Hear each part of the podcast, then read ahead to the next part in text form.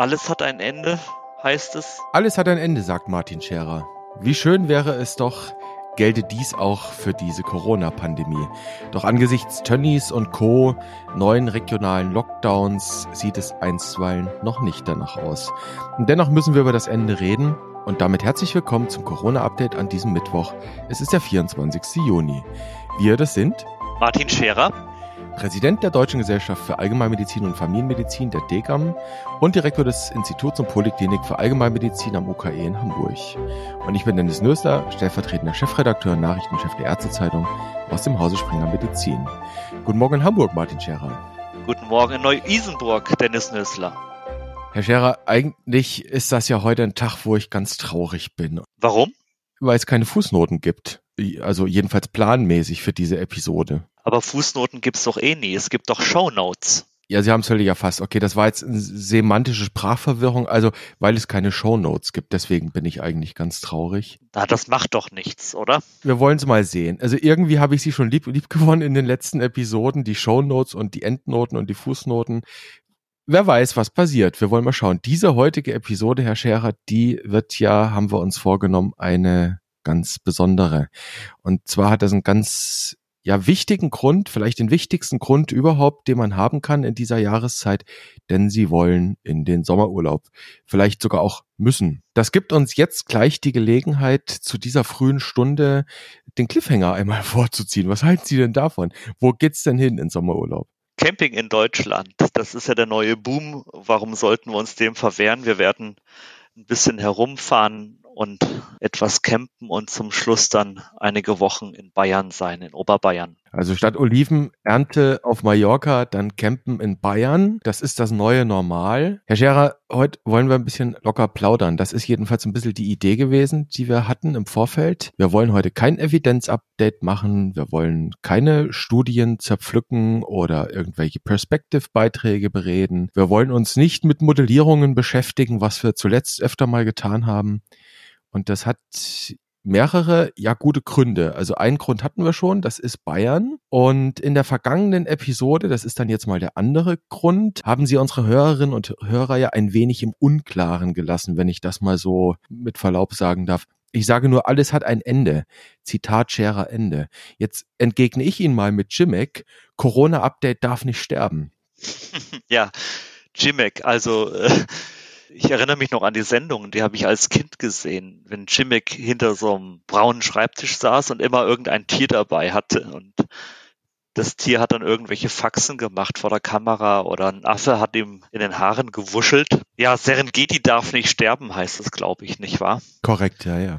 Und das war ein Film, der, wenn ich mich recht erinnere, von den Anfängen des Serengeti-Nationalparks in Tansania erzählt hat. Und die tansanische Nationalparkverwaltung wollte das Schutzgebiet um den Ngorongoro-Krater einzäunen. Und dann ist Grzimek mit seinem Sohn dann da drüber geflogen und haben dann mit den Flugzeugen ein Zählverfahren gemacht, um zu schauen, wie die Tiere wandern, wie die Herden laufen und so weiter. Gab da, glaube ich, auch noch eine sehr tragische Geschichte mit seinem Sohn. Aber Zäune, Zählungen aus der Vogelperspektive, Herden, vielleicht merken Sie zu Ihrem eigenen Erstaunen, dass Ihr Vergleich gar nicht mal so unpassend war. Oh je, wo bin ich da hineingeschlittert? Vielleicht muss man das noch aufklären für alle, die das nicht wissen, mit Mikhail Grzimek. Der ist gar nicht so alt geworden, der ist neunundfünfzig gestorben, war relativ jung. Ein ganz dämlicher Unfall ist das gewesen. Der ist mit seinem Flugzeug mit einem Vogel zusammengestoßen und hat dann die Kontrolle über das Flugzeug verloren, ist abgestürzt. Also tragischer geht's kaum, oder? Nein, also sch- schlimme Geschichte. Serengeti ist nicht gestorben.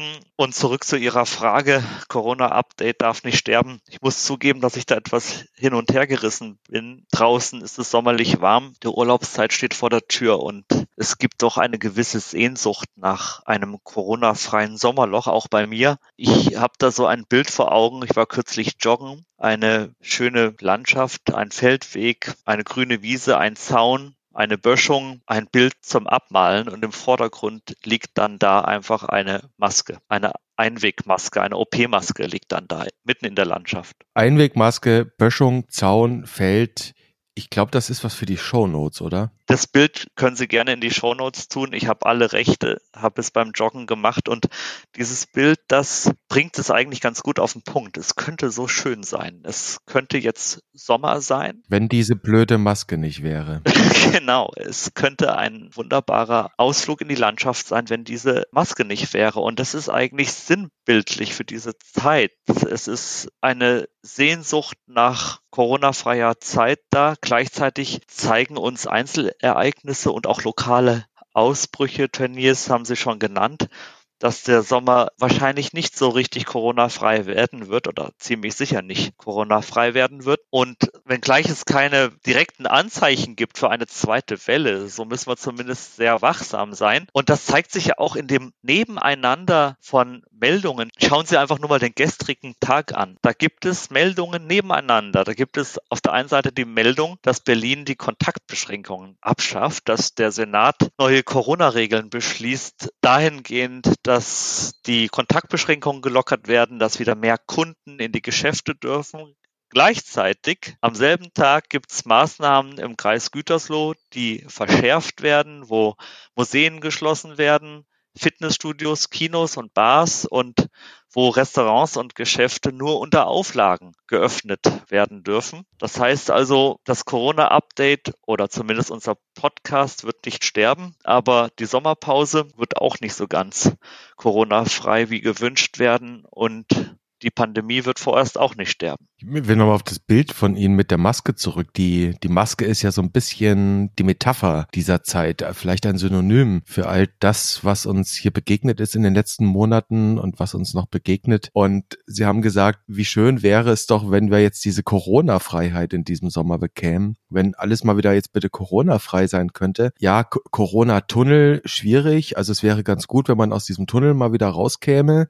Das ist mal die eine Perspektive von Corona-Freiheit, die andere Perspektive aber ist, Corona ist jetzt da. Also dieses neue SARS-Coronavirus, das ist jetzt da, das ist jetzt bei uns und das werden wir auch nicht wieder verlieren. Also Corona-Freiheit, Herr Scherer, das ist eine Chimäre, oder? Ja, zumindest vorerst und auch für das ganze nächste Jahr, würde ich sagen. Gleichzeitig verstehe ich die Sehnsucht, sich wieder die Hände geben zu dürfen, diese ganze Distanzierung wieder aufzuheben. Aber auf der anderen Seite scheint es dann auch, und das sind nur individuelle Beobachtungen, zuweilen auch ein bisschen zu schnell zu gehen. Also ich sehe dann doch ziemlich wenig Masken im Augenblick. Und es sieht dann auf Straßen, auf Gehwegen, auf Spielplätzen oder auch auf öffentlichen Plätzen doch fast wieder zu normal aus. Ich will das gar nicht bewerten, aber ich weiß nicht, wie es Ihnen geht, aber so schrecklich viele Masken sieht man dann doch nicht.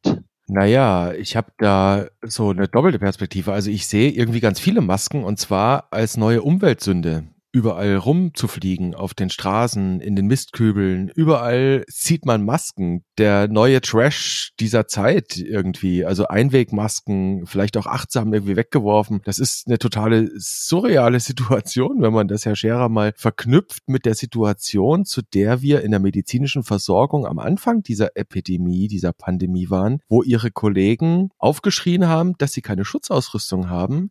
Jetzt haben natürlich die Hersteller dann irgendwie doch reagiert und offenbar gibt's jetzt genügend Masken und man näht sich ja die Dinger auch selbst, das haben wir ja gelernt. Und jetzt liegen die da so achtsam irgendwie rumgeworfen. Ich habe neulich einen gesehen, der kam aus dem Supermarkt raus, hatte natürlich eine Maske auf, das ist ja Pflicht. Und beim Rausgehen nahm er die ab und warf die in den Mistkübel. Auf der anderen Seite, ich war am Wochenende in Wien, in einem ausgebuchten Flugzeug habe ich gesessen und da haben sich wiederum, das ist jetzt die andere Seite der Medaille, alle Passagiere ganz ordentlich an dieses Maskengebot, oder das ist ja eigentlich eine Pflicht gehalten, die saßen da ganz ruhig auf ihren Sesseln und hatten Masken auf. Am Flughafen in Wien oder in Frankfurt das Gleiche. Die hatten Masken auf. Und das fand ich schon beeindruckend, diese Verantwortungsbewusstsein vielleicht.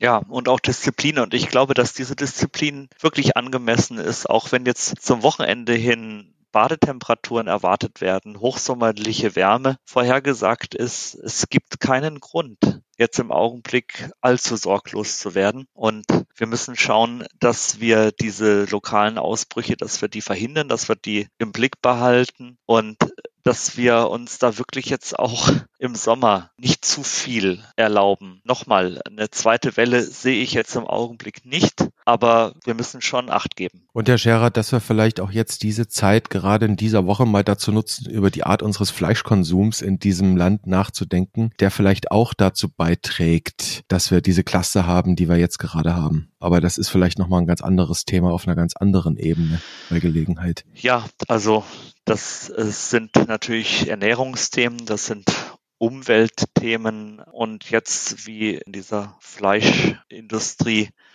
auffällt eben auch die Kontextfaktoren. Wie leben eigentlich die, die da arbeiten müssen und welchen Risiken und hygienischen Bedingungen sind die eigentlich ausgesetzt? Also Corona-Freiheit, das ist nochmal mit einem Sternchen versehen oder auch mit einem Fragezeichen. Und dennoch, ich sag's nochmal, Corona-Update darf nicht sterben, Herr Scherer. Dennoch auch Sommerpause jetzt dann. Und wir wollen ja nicht dauerhaft in diesem Corona-Tunnel bleiben, nicht wahr? Nein, also da sind wir eigentlich immer schon wieder auf dem Weg gewesen, dass wir gesagt haben, wir müssen die Perspektive weiten, wir müssen ihn von allen Seiten beleuchten. Und wir können eigentlich nicht so monothematisch bleiben. Und das heißt, es wird diesen Podcast auch weiterhin geben. Das hatten Sie ja schon angedeutet, auch in der letzten Episode. Dann eben nicht mehr unter dem Rubrum Corona-Update, sondern unter dem Titel Evidenz-Update, genau. Wir werden es Evidenz-Update nennen. Wir werden es wöchentlich machen und werden dann den Blick auf die gesamte Medizin lenken, auf Evidenzstücke, die relevant sind, natürlich vornehmlich für die hausärztliche ambulante Versorgung, aber hier und da vielleicht auch mal in den stationären Bereich leuchten. Wir werden uns mit Studien befassen, mit klinisch relevanten Forschungsarbeiten und wenn es dann akut wird, wenn hier und da Redebedarf aufkommt, dann bin ich der Auffassung, können wir mal wieder ein Corona-Update einstreuen oder auch mehrere, je nach Bedarf. Aber ich hoffe natürlich, dass die Notwendigkeit nicht bestehen wird. Jetzt wollen wir vielleicht noch mal ein bisschen zurückschauen. Herr Scherer, wir haben uns vorgenommen, diese Episode heute, jetzt sind wir schon irgendwie so ein bisschen ins Plaudern geraten. Das war in der Tat auch unsere Absicht, dass wir diese Episode benutzen wollen, uns in Form eines, ich sage mal, Making-of mit diesem Podcast zu beschäftigen, mit diesem noch immer heißt der Corona-Update, wie der entstanden ist, warum wir ihn ins Leben gerufen haben. Und ich habe mir in der Tat mal in Vorbereitung auf diese heutige Episode meine E-Mail-Ablage angeschaut, habe die durchkämmt und da sind mir ein paar E-Mails aufgefallen, unter anderem eine, die von Ihnen kam, datiert auf den sechzehnten März. Dazu muss man sagen, dass wir an dem Freitag, dem dreizehnten März, das ist jetzt ein kurioser Zufall, im Ärztetag-Podcast der Ärztezeitung in einem Interview, das ich mit Ihnen geführt habe, über die Rolle der Hausärzte in der Corona-Pandemie gesprochen hatten. Und in eben dieser einen E-Mail drei Tage später haben Sie dann quasi mir mitgeteilt, das hat Ihnen großen Spaß gemacht, gerne mehr davon, Ausrufungszeichen. Und die ist dann mal irgendwie zwei Tage bei mir liegen geblieben, diese E-Mail. Und dann habe ich sie einfach mal so ganz direkt salopp gefragt, ob sie denn nicht Lust und Zeit auf einen täglichen Podcast hätten in Sachen Corona. Und die Antwort, will heißen ihre Zusage, die kam prompt, nämlich ich glaube noch am selben Tag, am selben Abend, Nachmittag via Telefon. Und dann haben wir irgendwie noch eine, gut eine Woche gebraucht, diverse Abstimmungen, Vorbereitungen, auch mit der Pressestelle von der Degam. Bei uns intern waren noch sehr viele Leute mehr in der Redaktion mit eingebunden. Und dann ist schließlich am sechsundzwanzigsten März die erste Episode auf Sendung gegangen. Herr Scherer, das ist drei Monate her. Ich erinnere mich noch an die erste Folge mit einer fürchterlichen Tonqualität und die quälende Suche nach einer Titelmelodie, einem Jingle für diesen Podcast. Also das waren so ein paar Dinge, die mir da hängen geblieben sind. Das ist jetzt mal so meine meine redaktionelle Sicht aus dem Studio, wenn Sie so wollen. Herr Scherer, was war eigentlich, das habe ich, weiß gar nicht, ob ich Sie das jemals so gefragt habe, was war damals eigentlich Ihre Triebfeder, so spontan aufzuspringen und für dieses Projekt, für diese Idee zuzusagen?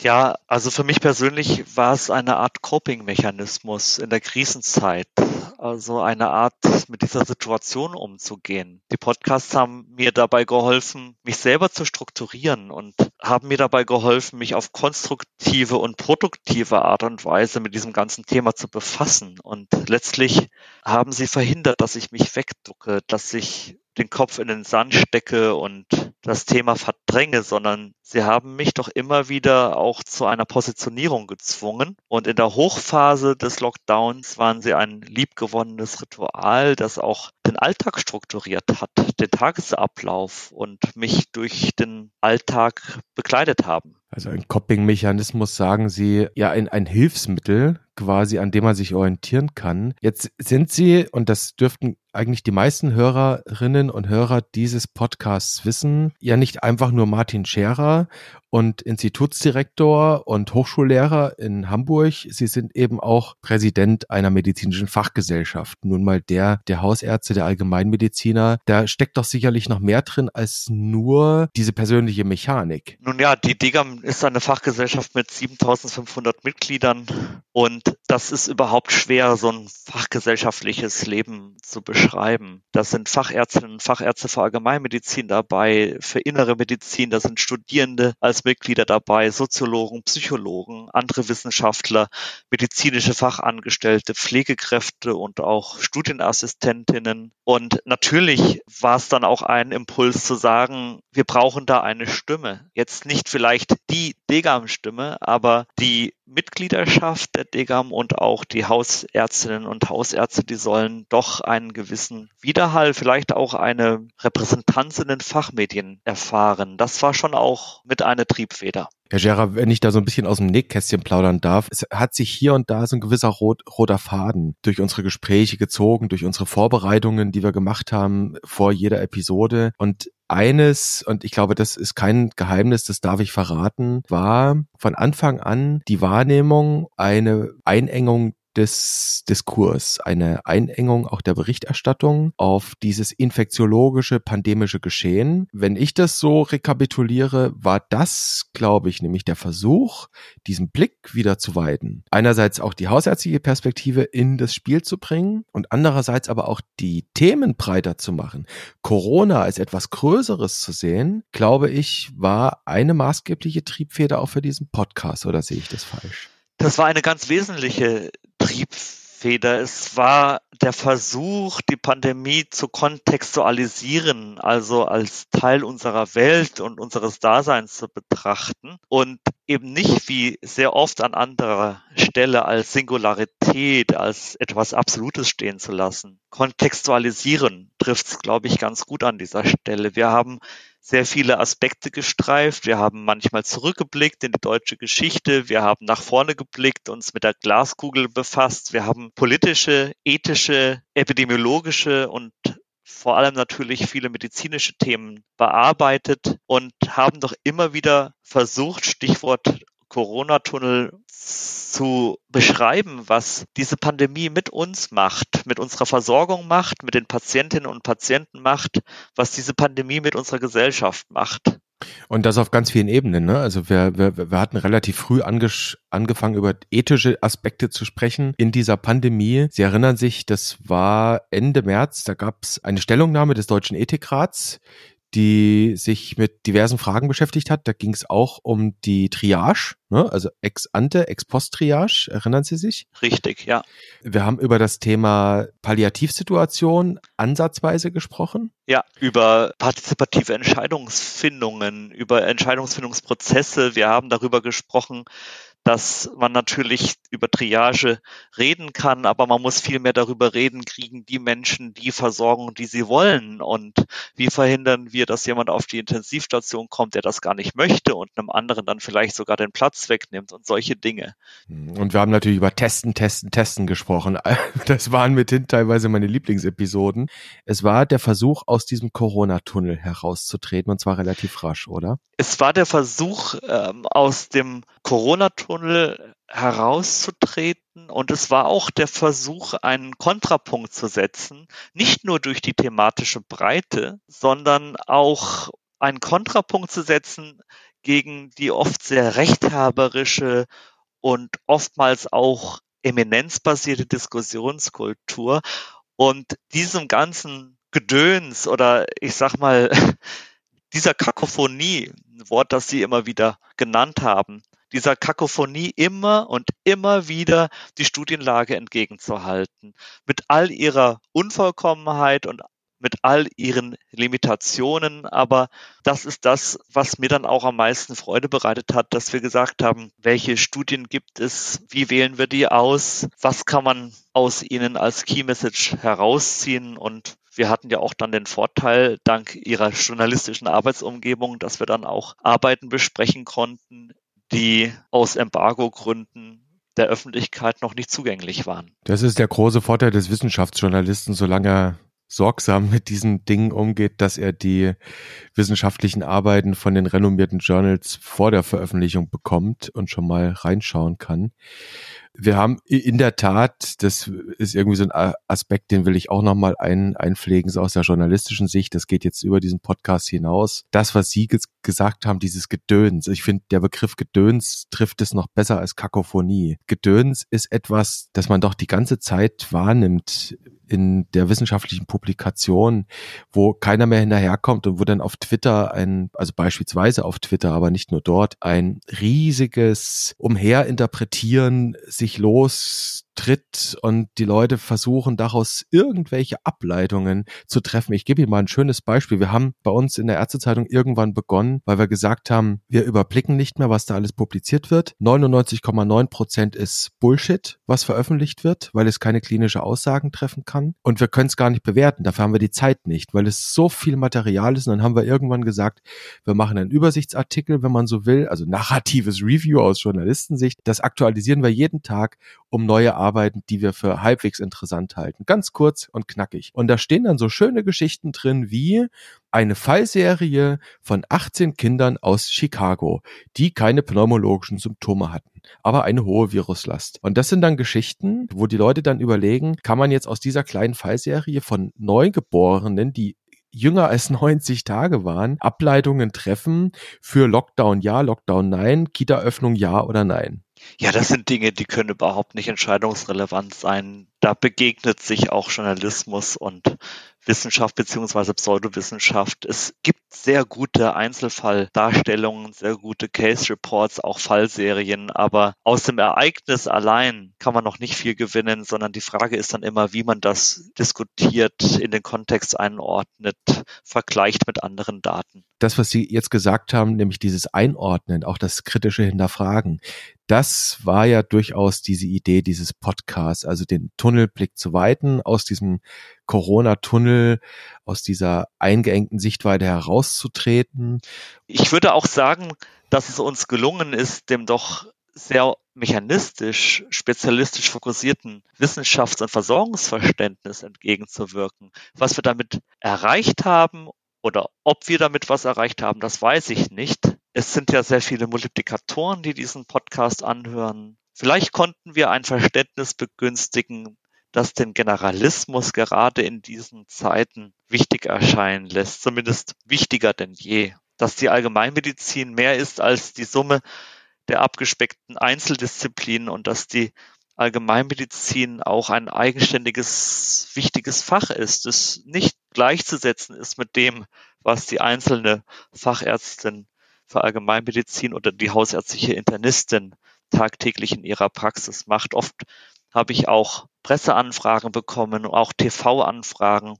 Die wollten dann von mir eine Hausärztin oder einen Hausarzt genannt kriegen, wo sie dann mal drehen konnten, um die hausärztliche Perspektive einzufangen. Ich habe dann immer wieder erklärt, dass sie die übergeordnete Perspektive des Fachs in einer einzelnen Hausarztpraxis nicht finden werden, dass sie die hausärztliche Versorgung durch den Blick in eine Praxis auch nicht einfangen werden. Aber das hat mir auch wieder gezeigt, wie schwierig es doch war, auch mit meinen Freunden aus dem Hausärzteverband, wenn wir montags im Krisenstab immer uns zusammen telefoniert haben, wie ist eigentlich die Situation in der ambulanten Versorgung? Wie sieht's aus in den Praxen? Und es gab nicht die eine Situation. Es gab ein sehr vielgestaltiges Bild und was ich ein bisschen schade fand, das war, dass es nicht gelungen ist, das so in die Medien hineinzutragen. Jetzt kann man natürlich sagen,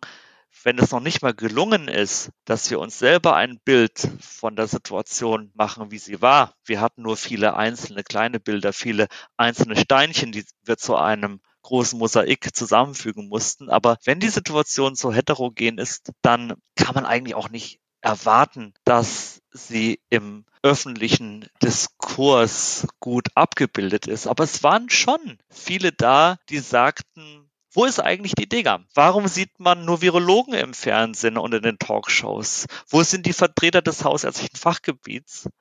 Und wir beide haben auch viel über die Medien gesprochen. Und ich muss sagen, mich selber hat es gar nicht so sehr in die Talkshows gezogen. Was mich gestört hat, waren viele Anfragen einzelner Sendungen, die schon eine fertige Story hatten und dann von mir nur noch einen O-Ton brauchten, der dann in dieses vorgefertigte Raster reinpassen musste. Hatte eben auch mehrere Anfragen, wo es darum ging, die hausärztliche Arbeit zu beschreiben. Und das waren dann auch oft ganz merkwürdige Vorgespräche, weil es eben da gar keine Vorstellung dafür gibt, was hausärztliche Arbeit wirklich bedeutet. Aber zurück zu Ihrer Frage. Ich glaube, dass es dann am Ende doch ganz gut gelungen ist, dass Hausärzteverband und Degam eine ganz gute Begleitung in der Krise waren und dass sie mit verschiedenen Pressemitteilungen, Mitgliederbriefen und Positionspapieren dann auch was Gutes bewirkt haben. Wir hatten ja, ohne dass wir jetzt in ein Repetitorium verfallen wollen oder vielleicht ein Addendum zu eben dieser Episode, die Sie angesprochen haben, das war unsere reverse Corona-Update-Episode zu den Mechaniken, Mechanismen der Medienwelt und der publizierten Welt in gerade solchen Krisenzeiten wie der Corona-Pandemie. Das kann man sich ja alles anhören. Das ist für die Ewigkeit publiziert, kostenfrei verfügbar. Aber da hatten wir ja schon drüber gesprochen, wie so ein Mechanismus manchmal ist in Medien, wie Medien auf Stories kommen. Und ich stelle mal eine Hypothese auf, Herr Scherer. Sie haben selbst gesagt, das Fach Allgemeinmedizin, das hausärztliche Tun ist weit mehr als nur die kleine Summe von, von allen möglichen Fachgebieten, sondern es ist die Medizin für den Menschen als Ganzen. Das ist ja so ein bisschen das Selbstverständnis. Ich stelle mal folgende Hypothese auf. Es würde mir als Journalist wahrscheinlich leichter fallen, ein eng abgestecktes Fachgebiet in einer Story zu schildern oder die Umstände, die Bedingungen, die Inhalte eines Fachgebiets zu schildern, als von so einem großen Fachgebiet wie dem hausärztlichen Dasein. Sie haben es ja gesagt, diese Anfragen, die es da gab, gebt uns mal Kontakt zu einem Hausarzt, damit wir mal zeigen können, wie Corona in der Hausarztpraxis funktioniert. Ihre Antwort an diese Sender war, geht nicht, weil es zu mannigfaltig. Also im besten Schrägstrich krassesten Fall gibt es vierundfünfzigtausend verschiedene Hausärzte in Deutschland und alle haben ihre spezifischen Praxisbesonderheiten oder Versorgungsbesonderheiten. Und in einem spezialistischen Fach, das sehr fokussiert ist, vielleicht sogar nur auf ein einziges Virus oder auf, auf eine Familie von Viren, da ist es relativ überschaubar. Aber wenn ich überlege, das sind jetzt, da ist jetzt ein Facharzt, der sich mit allen Krankheiten beschäftigt. Wie wollen Sie das in einer Geschichte abfahren? Das macht's kompliziert. Und jetzt spreche ich mal aus dem Nähkästchen. Wenn der Journalist die Wahl hat zwischen komplizierter Recherche und leichter Recherche, Herr Scherer, was glauben Sie, was er macht? Tja, soll ich jetzt sagen, er geht den schwierigen Weg? Er geht natürlich. Manche tun das. Es gibt wenige Ausnahmen. Viele machen es sich dann natürlich einfach. Nicht alle, aber viele. Herr Scherer, schauen wir noch mal so ein bisschen zurück. Ich habe übrigens, das ist mir jetzt gerade so im Gespräch, ist mir das gekommen. Ich sage nur in Sachen Fußnoten oder besser gesagt Shownotes. Und ich jubel innerlich so ein bisschen, weil ein Shownote-Element haben wir ja schon. Das ist Ihr Handyfoto von eben dieser Koppel mit dem Zaun und dieser Maske, die da liegt. Das kommt da in jedem Fall rein. Und ich habe noch eine zweite Fußnote, nämlich Stichwort Tunnelblick. Ohne, dass wir es jetzt heute im Detail bereden wollen, aber ich, ich halte ihn für lesenswert. Ein Aufsatz, der ist gestern Nacht erschienen in den Health Affairs, ein Aufsatz von Julianne Holt-Lunstedt. Und die beschreibt in diesem Aufsatz, in ihrem Essay, die negativen Effekte von Social Distancing, die Effekte auf Morbidität und Mortalität, und die fordert letztlich ein Social in all Policies Ansatz, auch eben in Pandemiezeiten. Das kennt man so ein bisschen von diesem Health in all Policies Ansatz von der W H O. Und das wäre jetzt mal eine zweite Fußnote, die mir gerade einfällt, und eine dritte, da haben Sie mich drauf gebracht, das Kompetenznetz Public Health Covid neunzehn, das hat dieses Thema Isolation und die Risiken davon auch bereits in mehreren Rapid Reviews und Stellungnahmen thematisiert, beispielsweise Mortalität, beispielsweise kardiovaskuläre Morbidität durch Isolation. Diese Verbindung, diese Vernetzung von unterschiedlichen Fachgesellschaften, ich glaube über zwanzig an der Zahl in diesem Kompetenznetz Public Health Covid neunzehn ist eine gute Sache. Die Degam ist daran beteiligt. Das ist eine sehr lesenswerte Stellungnahme. Zwischendurch war dann auch noch eine gemeinsame Stellungnahme mit dem Z I erschienen und verschiedene Pressemitteilungen, nicht zu vergessen unsere Living Guideline. Also wir haben da schon einiges gemacht und diese Arbeiten, die Sie da zitiert haben, die würde ich jetzt am liebsten direkt besprechen, aber das ist heute ausnahmsweise mal nicht dran. Das machen wir dann wieder nach der Sommerpause. Das machen wir nach der Sommerpause. Ein ähm, Lesetipp kann man aber geben.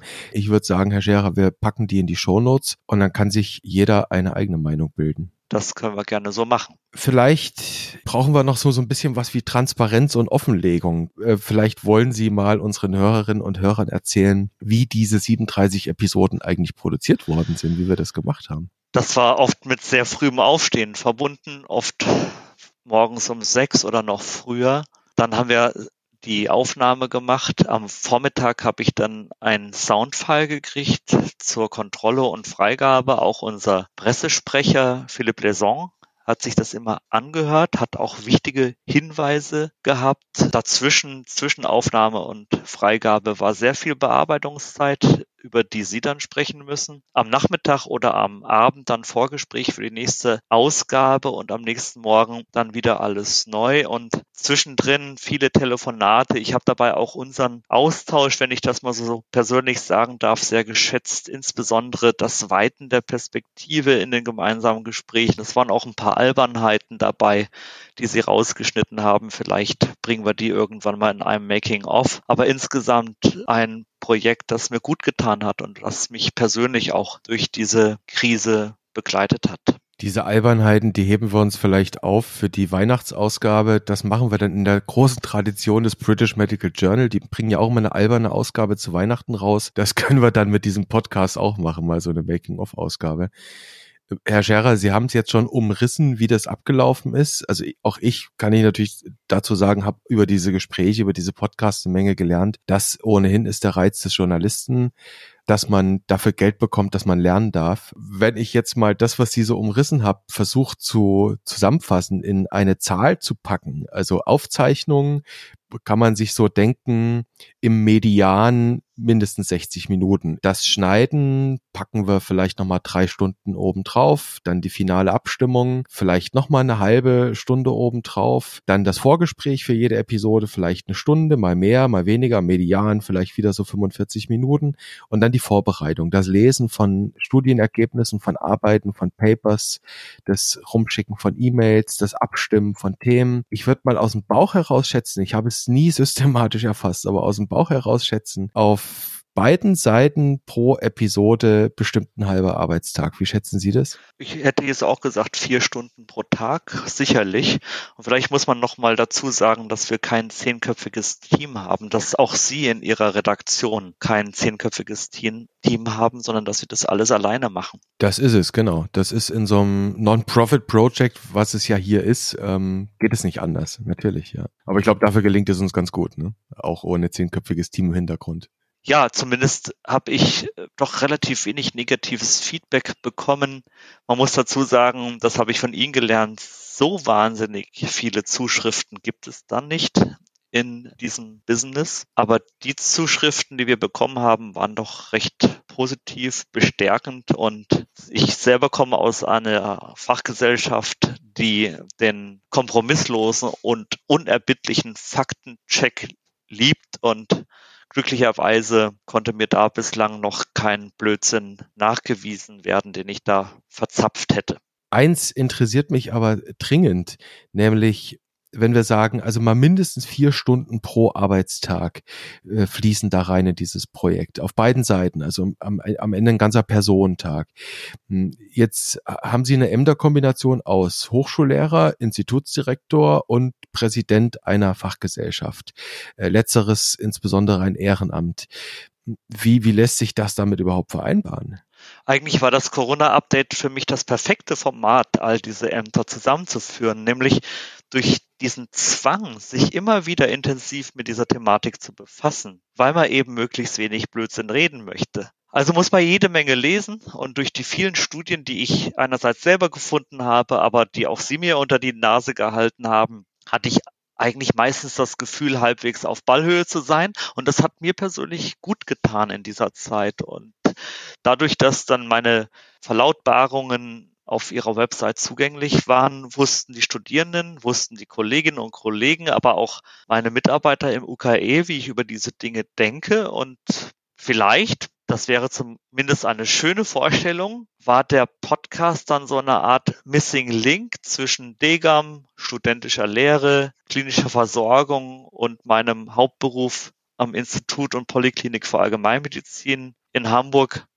Und vielleicht muss ich das auch mal sagen, Sie haben mich immer so wunderschön ausreden lassen. Vielleicht ist der Podcast, so wie wir ihn hier machen, die letzte Zuflucht des Ausredenlassens. Wo gibt es das heute noch, dass man ungebremst reden darf? Also vielleicht darf ich Ihnen auch mal eine Frage stellen, bei der ich Sie, das ist versprochen, sicher auch ausreden lassen werde. Wie ist es eigentlich mit dem Job des Nachrichtenchefs bei einem aktuellen Medium mitten in der Krise? Wie ist das miteinander vereinbar, diese vier Stunden pro Tag? Ohne Kollegen, die einem den Rücken frei halten, gar nicht. Es ist mit dem Job eines Nachrichtenchefs, der letztlich die inhaltliche Produktion steuert von verschiedenen Zeitungsprodukten, von täglichen Online-Formaten, ist es nicht vereinbar in so einer Zeit, wo wir überschüttet werden mit Nachrichten, die wir selbst oft nicht verstehen. Und das geht im Prinzip nur dann, dass man früh aufsteht, spät ins Bett geht, sich am Wochenende hinsetzt und sich mit den Themen beschäftigt oder dem Podcast und den Vorbereitungen. Und wir haben auch oft Sonntag telefoniert, das kann man auch durchaus sagen, es muss kein Geheimnis sein. Und dass man Kollegen hat, die einem an anderer Stelle Arbeit abnehmen. Und dafür bin ich unheimlich dankbar, das darf ich hier auch mal mitteilen, dass ich eben diese Kollegen habe, die sofort, als wir gesagt haben, wir machen dieses Corona-Update, gesagt haben, ich nehme dir hier und da was ab und anders wäre das nicht gegangen. Das ist so. Herr Scherer, schauen wir mal in unseren Podcast rein. siebenunddreißig Episoden, drei Monate an der Zahl, drei Monate insgesamt. Gab es da für Sie eine Episode, von der Sie jetzt noch sagen, das war für mich so die Highlight-Episode?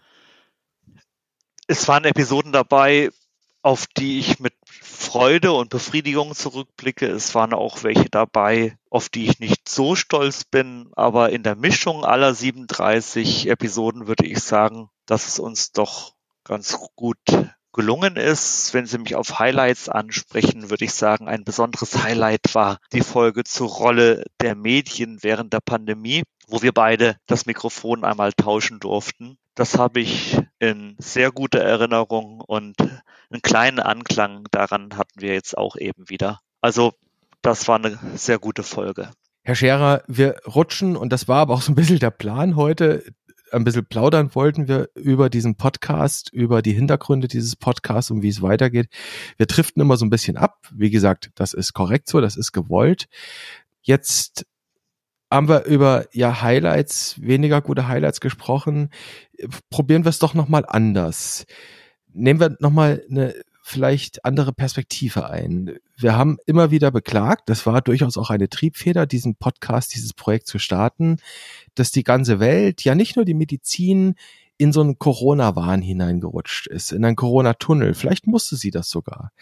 Und wir haben aber selbst einen Podcast dazu gestartet. Also wir haben ja irgendwie in diesen Tunnel mitgemacht.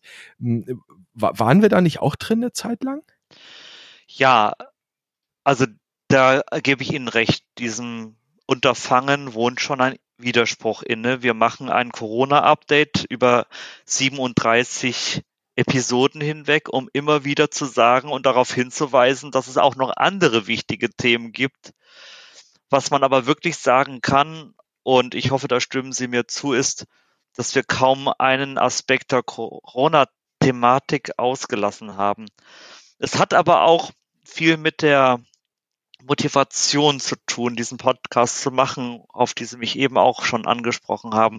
Die Psychoanalytiker würden vielleicht Sublimierung dazu sagen oder Sublimation. Sublimierung bedeutet ganz allgemein, dass man etwas durch einen Veredelungsprozess auf eine höhere Stufe hebt. Sigmund Freud hat die Sublimierung bezeichnet als den Vorgang der Modifikation von Triebenergie in künstlerisch-schöpferische, intellektuelle Energie, in gesellschaftlich anerkannte Interessen, Tätigkeiten und Produktionen, und da ist doch was Gutes herausgekommen, dieser Podcast, und besser als den Kopf in den Sand zu stecken oder dann an diesem ganzen Lockdown zu verzweifeln, war es dann letztlich auch, sich auf diese Art und Weise mit dem Thema zu befassen.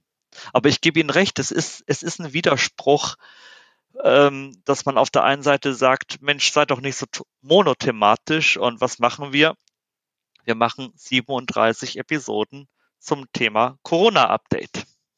Mir fällt dazu die Antwort einer Kollegin von Ihnen aus Hamburg ein, die dort niedergelassene Hausärztin ist. Die hat das, das ist eine Analogie, die hat das mal mit Twitter besprochen. Die ist auch auf Twitter, sie, sie sind ja auch auf Twitter, andere Kollegen von Ihnen sind auch auf Twitter unterwegs. Und da gab es mal ein Diskurs, ich weiß gar nicht mehr, ob das selbst auf Twitter war oder ob das, ob das an einem anderen Ort war, ähm, wo eben gesagt wurde, hey Mensch, auf Twitter, das ist doch alles so ein doofes, verkürztes Format, das muss man doch eigentlich boykottieren, da kann man doch gar nicht mitmachen, da kann man doch gar nicht die Dinge in ihrer ganzen Komplexheit darstellen. Und die hat relativ brillant, wie ich finde, relativ klar formuliert, ja Moment mal, du hast vielleicht recht mit deiner Kritik, aber wenn ich da jetzt nicht mitmache mit dem, was ich mitteilen möchte, was mir wichtig wichtig ist, dann gebe ich eine Diskurshoheit ab und dann überlasse ich den Diskurs doch anderen, oder?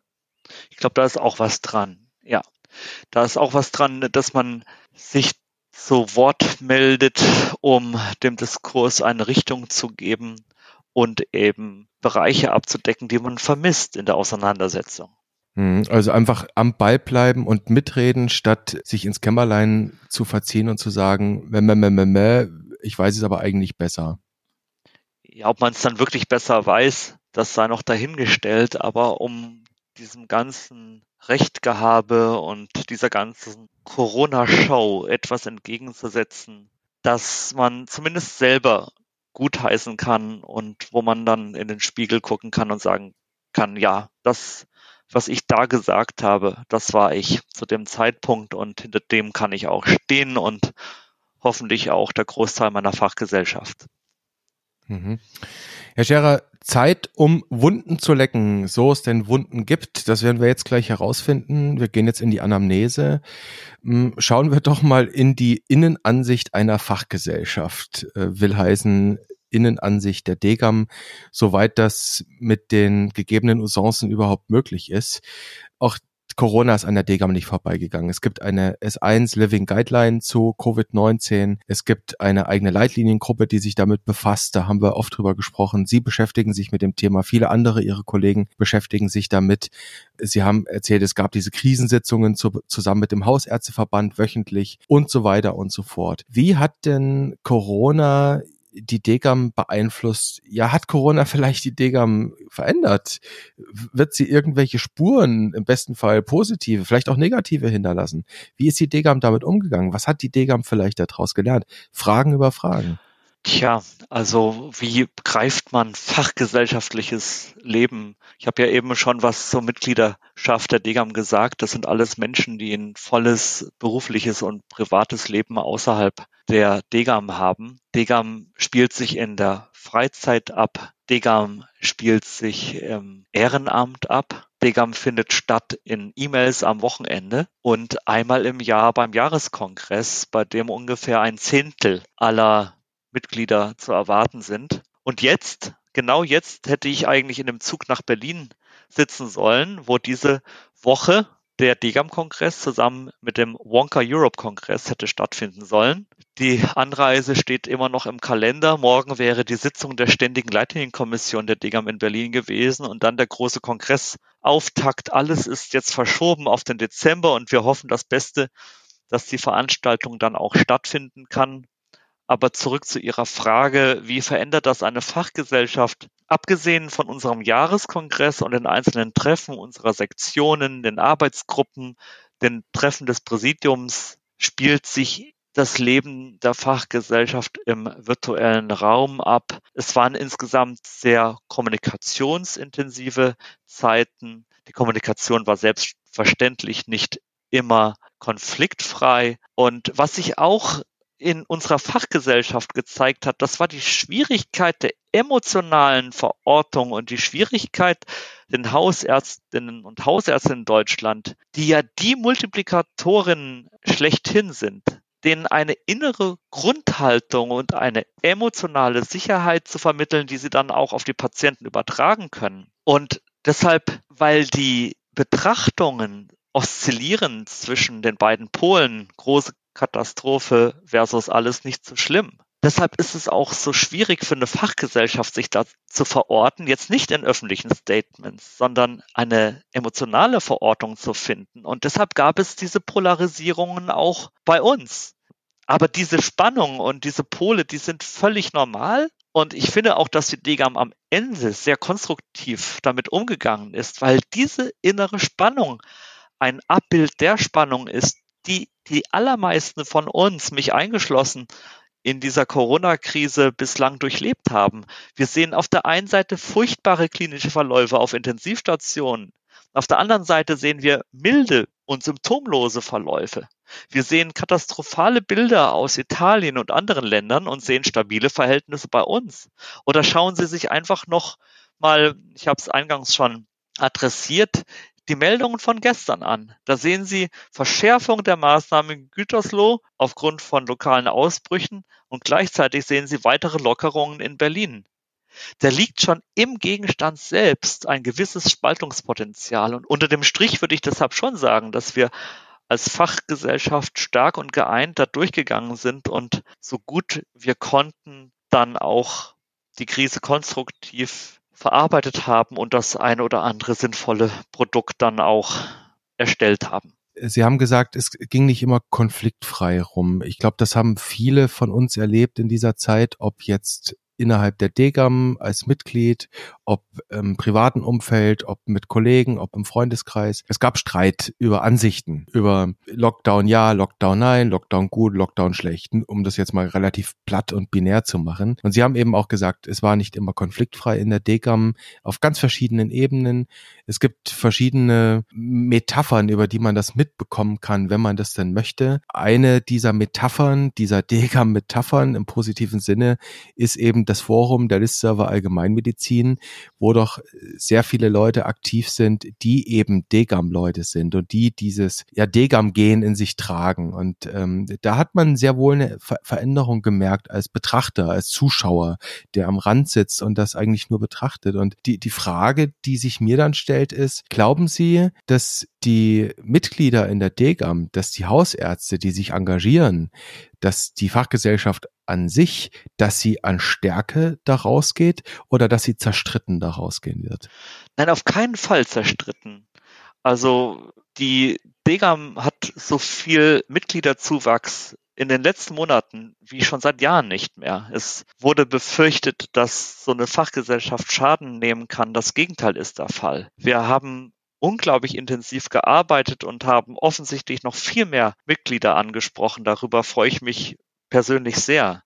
Sie haben den Listserver Allgemeinmedizin angesprochen. Der ist jetzt zwar nicht Teil der Degam, aber Sie haben es richtig gesagt, es sind viele Degam-aktive Menschen da drin und wir haben auch aus diesem Listserver unheimlich viele Impulse bekommen. Es gab viele Querverbindungen zwischen der sogenannten Basis, ich mag diesen Begriff nicht so gerne, weil das sowas, das klingt so nach unten, so verstehe ich Basis nicht. Es gab sehr viele Querverbindungen zwischen Basis, zwischen gewählten Gremien, zwischen Arbeitsgruppen und Sektionen. Da ist sehr viel passiert auf offiziellen und inoffiziellen Wegen und es war ein groß angelegter Kalibrierungsprozess und im Endeffekt würde ich schon sagen, dass es uns gelungen ist, Meinungen zu bilden, und das ist ja bei so vielen Mitgliedern nicht ganz so leicht, für die dann auch wirklich alle stehen und wo dann auch alle dahinter stehen und wo dann auch für jeden in der Öffentlichkeit klar erkennbar ist, was die Degam zu den einzelnen Themen sagt.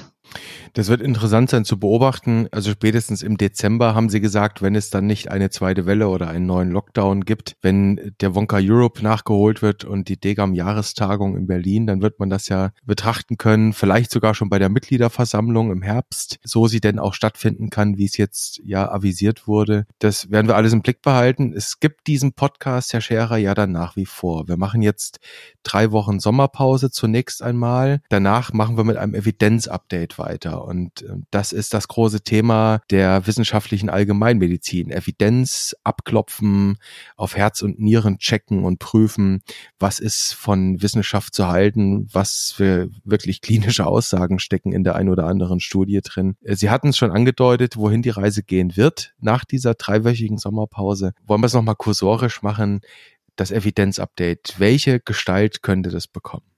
Ja, vielleicht kann ich da einen kleinen Umweg machen auf eine Leserzuschrift. Wir haben nach unserem letzten Podcast eine Zuschrift erhalten von einem Kollegen, der schrieb, dass im Zeitraum bis fünfzehnten sechsten ungefähr zwölfmal so viele Personen an oder mit Krebs verstorben seien und lediglich ca. zwei Prozent aller bis dahin Verstorbenen positiv auf Covid neunzehn getestet wurden, sodass man auf die Idee kommen könnte, dass andere negative Einflussfaktoren auf die Lebensdauer verhältnismäßig wenig Aufmerksamkeit bekommen haben in der letzten Zeit. Und ohne dadurch jetzt wieder durch diesen Kommentar, diese Diskussion, diese Bipolarität zu befeuern, möchte ich mir doch zwei Sätze erlauben, welche Implikationen dieser Kommentar für mich hat. Also erstens bestärkt er mich darin, dass es richtig war, und auch richtig sein wird, in unserem Podcast immer wieder zu versuchen, aus diesem gedanklichen Corona-Tunnel rauszukommen. Und zweitens bestärkt er mich darin, dass Covid neunzehn nicht die neue Indexerkrankung werden darf, die unser Handeln und Denken vollends strukturiert und dominiert. Und deshalb glaube ich hier, Sie haben mich danach gefragt, darf ich einmal außerhalb unseres Cliffhangers erzählen, was wir nach der Sommerpause machen. Wir werden mit den wöchentlichen Podcasts weitermachen, dann aber unter dem Namen Evidenz-Update. Und das gibt uns dann die Freiheit, eben relevante Evidenzstücke aus der gesamten Medizin zu thematisieren und uns eben nicht auf eine neue Pseudo-Index-Erkrankung festlegen zu müssen, eben nicht in den Corona-Tunnel hineingezwungen zu werden. Sollte nochmal Krisenstörungen herrschen oder die immer wieder beschworene zweite Welle eintreten, dann können wir auch gerne mal wieder Corona-Updates einstreuen, meinetwegen wieder bis hin zu einer täglichen Frequenz. Dass das nötig wird, das hofft niemand von uns. Es wird jedenfalls weitergehen. Es wird auch mit unserer Zusammenarbeit weitergehen, für die ich sehr dankbar bin. Ich will mich nochmal für die Gespräche mit Ihnen bedanken, die mir mental sehr gut getan haben, die eine Stütze für mich waren in der Krisenzeit. Ich will aber auch den vielen Zuhörern danken, die uns so treu und geduldig die Stange gehalten haben. Viele, die uns dann doch auch Feedback gegeben haben. Wir haben nicht eine einzige negative oder abschätzige Rückmeldung bekommen. Dafür viel Unterstützung, viel konstruktive Anregungen. Und ganz zum Schluss möchte ich auch nochmal meinen Kolleginnen und Kollegen in der Degam danken, die mir sehr in dieser Zeit den Rücken gestärkt haben und wo ich das Gefühl hatte, wir sind doch alle gemeinsam durch diese Krise so weit, sie ist noch nicht zu Ende, durchgegangen. Aber Sie merken es wieder, kurz vor der Sommerpause, man ist ein bisschen ausgelaugt, man will zumindest ein temporäres Ende oder zumindest eine Atempause, die möchte man haben. Und im August geht es dann wieder weiter. Es wünschen sich vermutlich alle eigentlich ein Ende dieser Pandemie und eine neue Normalität, Herr Scherer, wenngleich wir vermutlich, auch das hatten wir schon thematisiert an der einen oder anderen Stelle, davon ausgehen müssen, dass Corona eben nicht die neue Indexerkrankung wird, dennoch aber zum üblichen Erkrankungsgeschehen wird dazu zählen. Und es gibt ja durchaus die Vermutung, die Hypothese, dass sich dieses SARS zwei Coronavirus zu den üblichen vier verdächtigen Erkältungs-Coronaviren dazugesellen wird, als etwas ja gefährlicherer Vertreter, den man respektieren muss, mit dem man einen Umgang lernen wird. Das heißt, Corona bleibt in jedem Fall ein medizinisches, auch ein hausärztliches Thema natürlich. So gesehen, wenn man dann ein Evidenz-Update macht, liegt es auf der Hand, dass Corona einen hier und da auch weiter begleiten wird, nicht wahr? Das liegt auf der Hand und wir sehen es an den lokalen Ausbrüchen, an diesen kleinen Feuern, die überall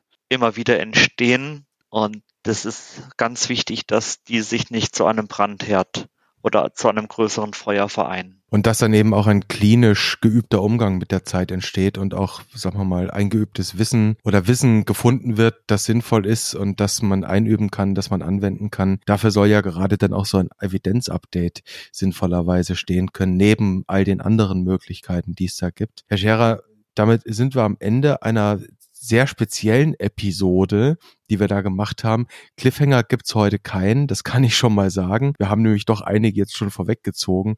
Vielleicht eines sollten wir am Ende aber noch platzieren. Wir hatten es schon erwähnt, das Kompetenznetz Public Health zu Covid neunzehn, an dem auch die Degam unter anderem teil hat. Das hat diverseste Stellungnahmen und Empfehlungspapiere erarbeitet in den letzten Wochen und Monaten. Und jetzt jüngst in der vergangenen Woche eines zum Umgang der Politik mit der Zeit nach dieser akuten Krise. Und da steht unter anderem folgender Absatz drin, den zitiere ich jetzt mal.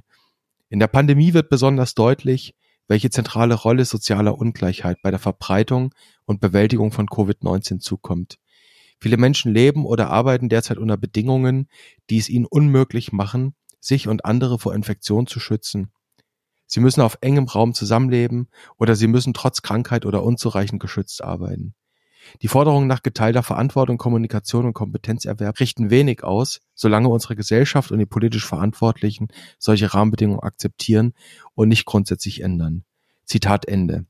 Herr Scherer, wenn ich das lese in einem Dokument, das über eine Woche alt ist und mir den die Situation bei Tönnies anschaue, in dieser Wurstfabrik, in dieser Fleischerei. Und jetzt gibt es auch noch einen zweiten Cluster, haben wir gestern erfahren, auch wieder in so einem Großschlachtbetrieb. Dann läuft es mir kalt den Rücken runter. Dann haben die Autoren in wenigen Worten eine riesengroße soziale Dimension, eine politische Dimension aufgemacht.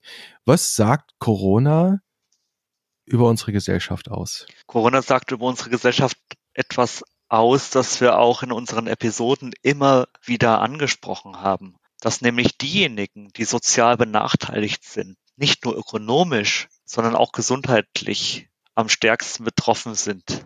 Und es gibt ja hier und da Stimmen, die entweder bewusst oder unbewusst einen Generationenkonflikt schüren wollen, indem sie sagen, schaut mal hier, die Alten schützt ihr in der Corona-Krise, aber die Jungen und die nachfolgenden Generationen, die mit den Folgen des Klimawandels zu kämpfen haben, die schützt ihr nicht. Oder ganz anders, es gibt ja nicht wenige, denen Lockdown und Restriktionen nicht scharf genug sein können, eben weil sie sagen, ihr müsst die Alten noch besser schützen, die dann den Lockerern und den sogenannten Beschwichtigern entgegenhalten, dass ihnen die Alten nicht wichtig genug seien. Wie auch immer, egal ob Alarm oder Sorglosigkeit, die Bruchlinien unserer Gesellschaft verlaufen nicht zwischen Jung und Alt, sondern sie verlaufen zwischen Arm und Reich. Die Armut kennt auch kein Alter. Von ihr sind die Jungen ebenso betroffen wie die Älteren. Und wenn wir wirklich Zusammenhalt und Solidarität wollen, wenn wir bei der Prävention und bei der Behandlung von chronischen Erkrankungen auf gesellschaftlicher Ebene wirklich was erreichen wollen, dann müssen wir wirklich an diesem sozialen Gradienten arbeiten. Und das zeigt der Fall Tönnies nochmal auf ganz anschauliche, aber auch gruselige Art und Weise. Herr Scherer, das ist ein Cliffhanger in gewisser Weise. Ich nehme ihn jedenfalls mal so auf. Also das ist ein Thema, das uns seit eh und je beschäftigt und weiter beschäftigen wird. Und ich vermute mal, das wird auch in einer der nächsten Evidenz-Update-Episoden eines sein können. Vielleicht gestatten Sie mir doch noch die Frage nach so einem halben Cliffhanger, wenn Sie nach Bayern fahren. Nehmen Sie da Ihr Mikrofon mit? Das Mikrofon ist die Achillesferse dieses Podcasts. Wenn wir irgendwo ein Problem hatten von Anfang an, dann war es die Tonqualität. Und ich habe vor sechs Wochen ein neues Mikrofon bestellt. Es ist bis zum heutigen Tage nicht gekommen. Sollte es bis zum Freitag noch erscheinen oder in der Post liegen oder vom Pakethändler gebracht werden, dann nehme ich es mit. Im Zweifelsfall geht auch das Headset, an das wir uns gewöhnt haben.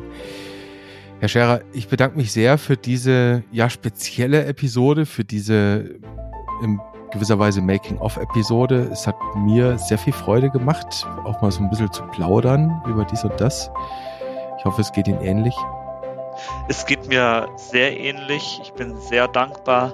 Ich habe schon an viele meinen Dank platziert. Vielleicht darf ich noch einmal der Ärztezeitung als Ganzes danken, dass sie dieses Projekt mitträgt und dass wir das machen dürfen.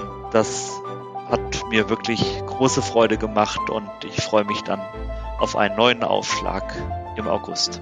In diesem Sinne, Herr Scherer, ich freue mich auch. Wir hören uns wieder und allen Hörerinnen und Hörern, denke ich, wünschen wir jetzt ein paar erholsame Sommerwochen mit hoffentlich wenig Lockdown und hoffentlich wenig Clustern. Bis dann. Tschüss.